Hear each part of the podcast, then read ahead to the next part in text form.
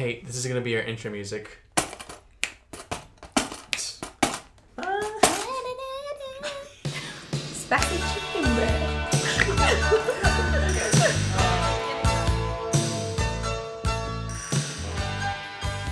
Hello, hello, and welcome to Five Minutes with Five Women. I'm Nik Crawford, And I'm Kalynn Reeves. and this is your podcast for the Texas State University production of Five Women Wearing the Same Dress by Alan Ball. Ball. So who do we have today, Nik?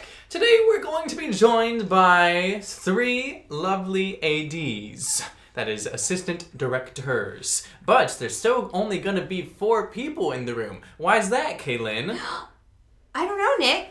Can you please tell me? It's because you're an AD. Did you not get where I was trying to go with that? Oh my gosh. Oh, well. I know, audience Hello. uh, members, listeners, it may uh, be uh, shocking, interesting, scary, frightening, disgusting that Kalynn and I have other duties besides what we This. may seem dutiful towards, which is you, this podcast, this Duties. uh, this poop joke. But um, I, it, it's true as I, uh, as you saw in the last episode, understudy the role of Trip alongside Tony. Kalynn actually has some other talents. She's one of the assistant directors for this production, alongside Stella. Moger. Whoa, and Dani Rodriguez. Rodriguez, who Whoa. are here in the room. Have you guys been here the entire time? Yes, I've lived under the desk. So, Stella, Dani, welcome to the show. Thanks for having us. You guys want to say what you are here at Texas State to this world of academia? Academia. Sure. So, hi guys, Dani speaking. I am a senior uh, performance and production major here at Texas State, and I'm one of the ADs for Five Women, which you already knew. Thanks for confirming that. AD confirmed. um, I'm I'm Stella. I'm a freshman PMP major, and I'm also an AD, an assistant director. And I'm Kalynn Ray Reeves. We know! we try to forget every day, but we still know who you are. Anyway, it's so nice to have you guys I'm here. I wake up every morning in a cold sweat, like, oh, Caitlin. I wake up every morning feeling like P. Diddy. Great, great, still popular reference. Anyway, um, let's talk about this production that we're doing the podcast on. So, either of you guys, whoever wants to answer first, whoever's feeling the fire under their belly, under? Anyway, um, what has been the process of assistant directing alongside the the Michael Rao? it's been interesting. Like coming in as a freshman, I already didn't know anything that was happening. It was a lot of flying blind, but Michael's been really patient and kind, and he's been very facilitating towards me, and he's he set a good example, and he's very enthusiastic about his work and his process, and he has a very collaborative attitude about putting on the show. Yeah, definitely. Definitely. I agree. This is my first time as a director, and it's all thanks to Michael because I took D1 with him last semester, and he said, You know what, little lady, you have something in you. I need you on Got my Moxie team. kid. Wow. He is a pretty great. I get to answer questions too. Oh, yeah. No, he's like a he's a really good professor. Like he really cares about his students, Yeah. and so I think he's been he's always like ready to teach you something, and he definitely knows something you don't know. Um, because he just like is a walking like theater history book or something. I don't know. It's weird, but it's cool. Boy. He's like a walking copy of Crime and Punishment. Um, well, I'm sure he doesn't super need his back rubbed this entire episode. So why don't you guys tell me one of the silliest things he's done that you've just been like, oh Michael. Oh my god. Oh my I'm god. s- I shouldn't have clapped. I'm sorry. He You're fine. he does this thing with his beard. It's hilarious.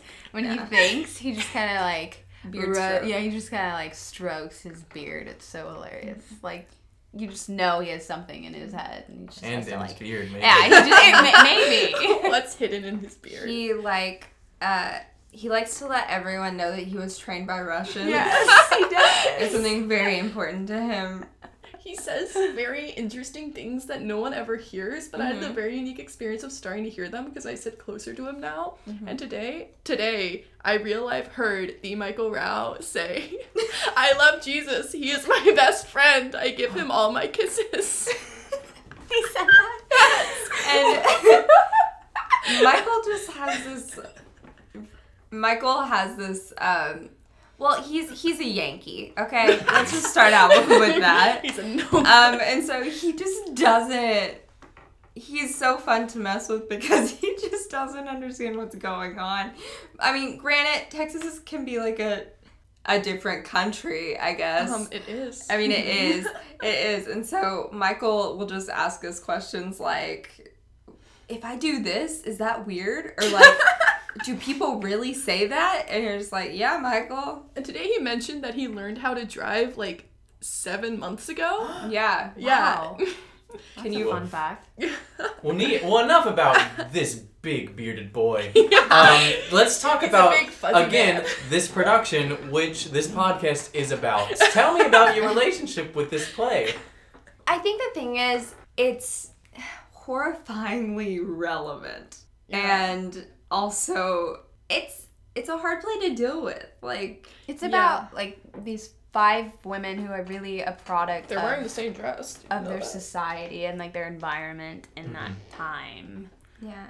I think the hardest thing to do is not necessarily to forgive them for being ignorant and kind of unaware of what they're saying or doing at times, but to work with that and make it feel not necessarily organic. hmm Well, on that note, what was maybe a thought uh, that you had from the first takeaway of reading this play that has maybe changed, or you have a new thoughts to where we are now, so deep in the process of of how the play reads to you, or how you've approached it?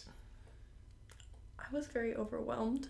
I was very overwhelmed by the play when I read it. hmm Um, it felt like the second act is a lot of stuff getting thrown at you. Alan Ball is absolutely merciless. hmm Um, but after a long time of working with this play and living and breathing Five Women, I feel like it's a it's catharsis, and I think that it might not have been his intention, but it feels like he's meaning to overwhelm us Hmm. to show us the um kind of environment and repression that these women had to go through in the time period repression of sexuality and identity and like honesty Huh. What about you, Kalynn? Um, I I I remember the first time I read the play, and I mean, I grew up in a really small town, Mhm. um, in Northeast Texas, and it is very much like this play. Like I I feel like not much has changed, um, and so I I just remember remember reading the play and being like, this is almost too close to home. Hmm. Um, and then also being like, oh my god, like I mean, we don't want to spoil anything, but like, I mean, when you come to the show, you'll understand. I think how it's it's been a challenge directing the play. I would say. It has been. Um, to be honest, when I first read this play, I thought majority of these women were just horrible. I and and just I I was like, wow, that this is gonna be put on here at Texas State. I I'm a little overwhelmed by all of the drugs and the alcohol and etc. Um,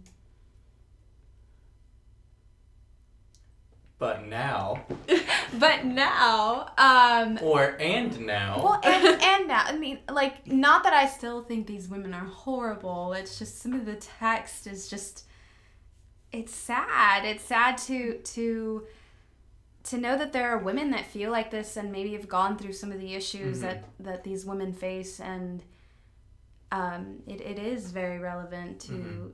to uh, what's going on today, and um, I almost think it was not ahead of its time, but it, it just I don't know. I'm, I'm really really excited that Texas State is is putting on this Hmm. play. Yeah.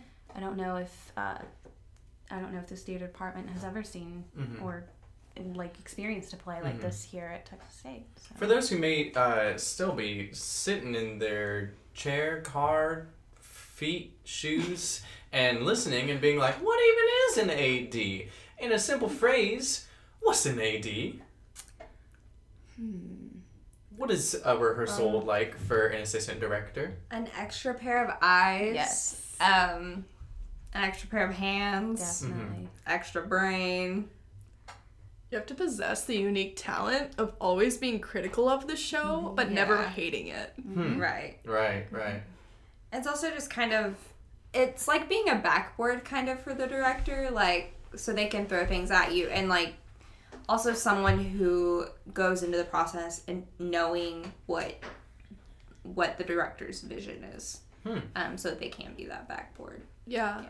While kind of having their own vision for sake of synthesis. You're you're kind of like also the beta testers of the show, for lack of a better term. Yeah. You you have to look at the show and think not only from the perspective of, a- of a director and a theater person, but also as a member of the audience, and be able to say to the director, "This is a great vision, but it's not going to resonate with the audience." Right. Yeah. Well, cool. Hey, well, thank you all so much for coming. Uh, Kalynn, I'll see you in a bit. But Stella and Dani, thanks so much. Get out of here. Thank Deuces. you. What time is it, Nik? 11:16 p.m. No, I mean like what t- what time It's time it? for listener questions. That's that's my line. It's time for listener questions. Today's question is from Michael Burrell. Michael writes, Hi, Nik and Kalynn. First time listener, long time asker here. Two parter. Do you think the women feel oppressed having to wear the same exact dress? And if one were to rebel and wear something completely different, who do you think it would be? Easy questions, Michael. Here we go. I'm going to roast you. One. We've had seven questions about the dress. This joke is a very popular joke referencing the fact that they're wearing one exact same dress. Um, uh, if if that isn't the joke, and if you are being genuine, uh, I think some of them do feel oppressed. But also they're bridesmaids, Michael. Haven't you ever been a bridesmaid? Do you know what a bridesmaid is? is? How about you? How about you live your life, Michael? Be a bridesmaid. Go to a wedding for once. And for your second question, if one to rebel and wear something completely different, who do you think would be? Obviously Meredith. Listen to the episode. Come see the play. Thank you very much, Thank you. I'm sorry. we- Michael Barrel. We, Burrell. did not want to be this aggr- aggressive, but you stepped into the bear pit. The bear pit. Rawr. Well, I think that's all the time we have for today, assuming that this has been five minutes. If it has, nuh-uh. If it hasn't, mm, boy, oh boy. Oh no! Boy. 13 minutes and 46 seconds. Join us next episode where we will be interviewing the the Michael, Michael Rao Rao. himself. The time has finally come to interview the director. The director in his own dungeon. in his own habitat. Habitat of Michael Rao. But until then, I'm Nik Crawford, And I'm Kalynn Reeves. and remember, Cha cha cheese whiz.